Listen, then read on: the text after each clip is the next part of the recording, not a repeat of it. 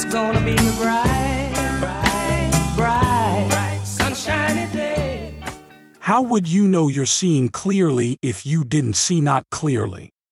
How would you appreciate the clarity that you found if you hadn't lived in some sort of discord? How could you live other than living in alignment with Source? When you're tuned in, tapped in, and turned on, you are aligned with Source Energy Consciousness, who has always been aware of everything you are doing. Welcome to Infinite Consciousness, a daily inspirational podcast that's dedicated to helping you manifest your dreams faster.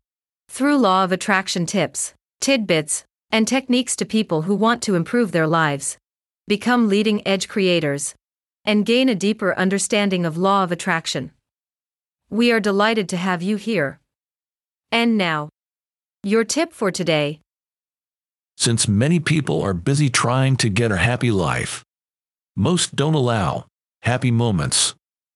It is only a string of happy moments that makes a happy life.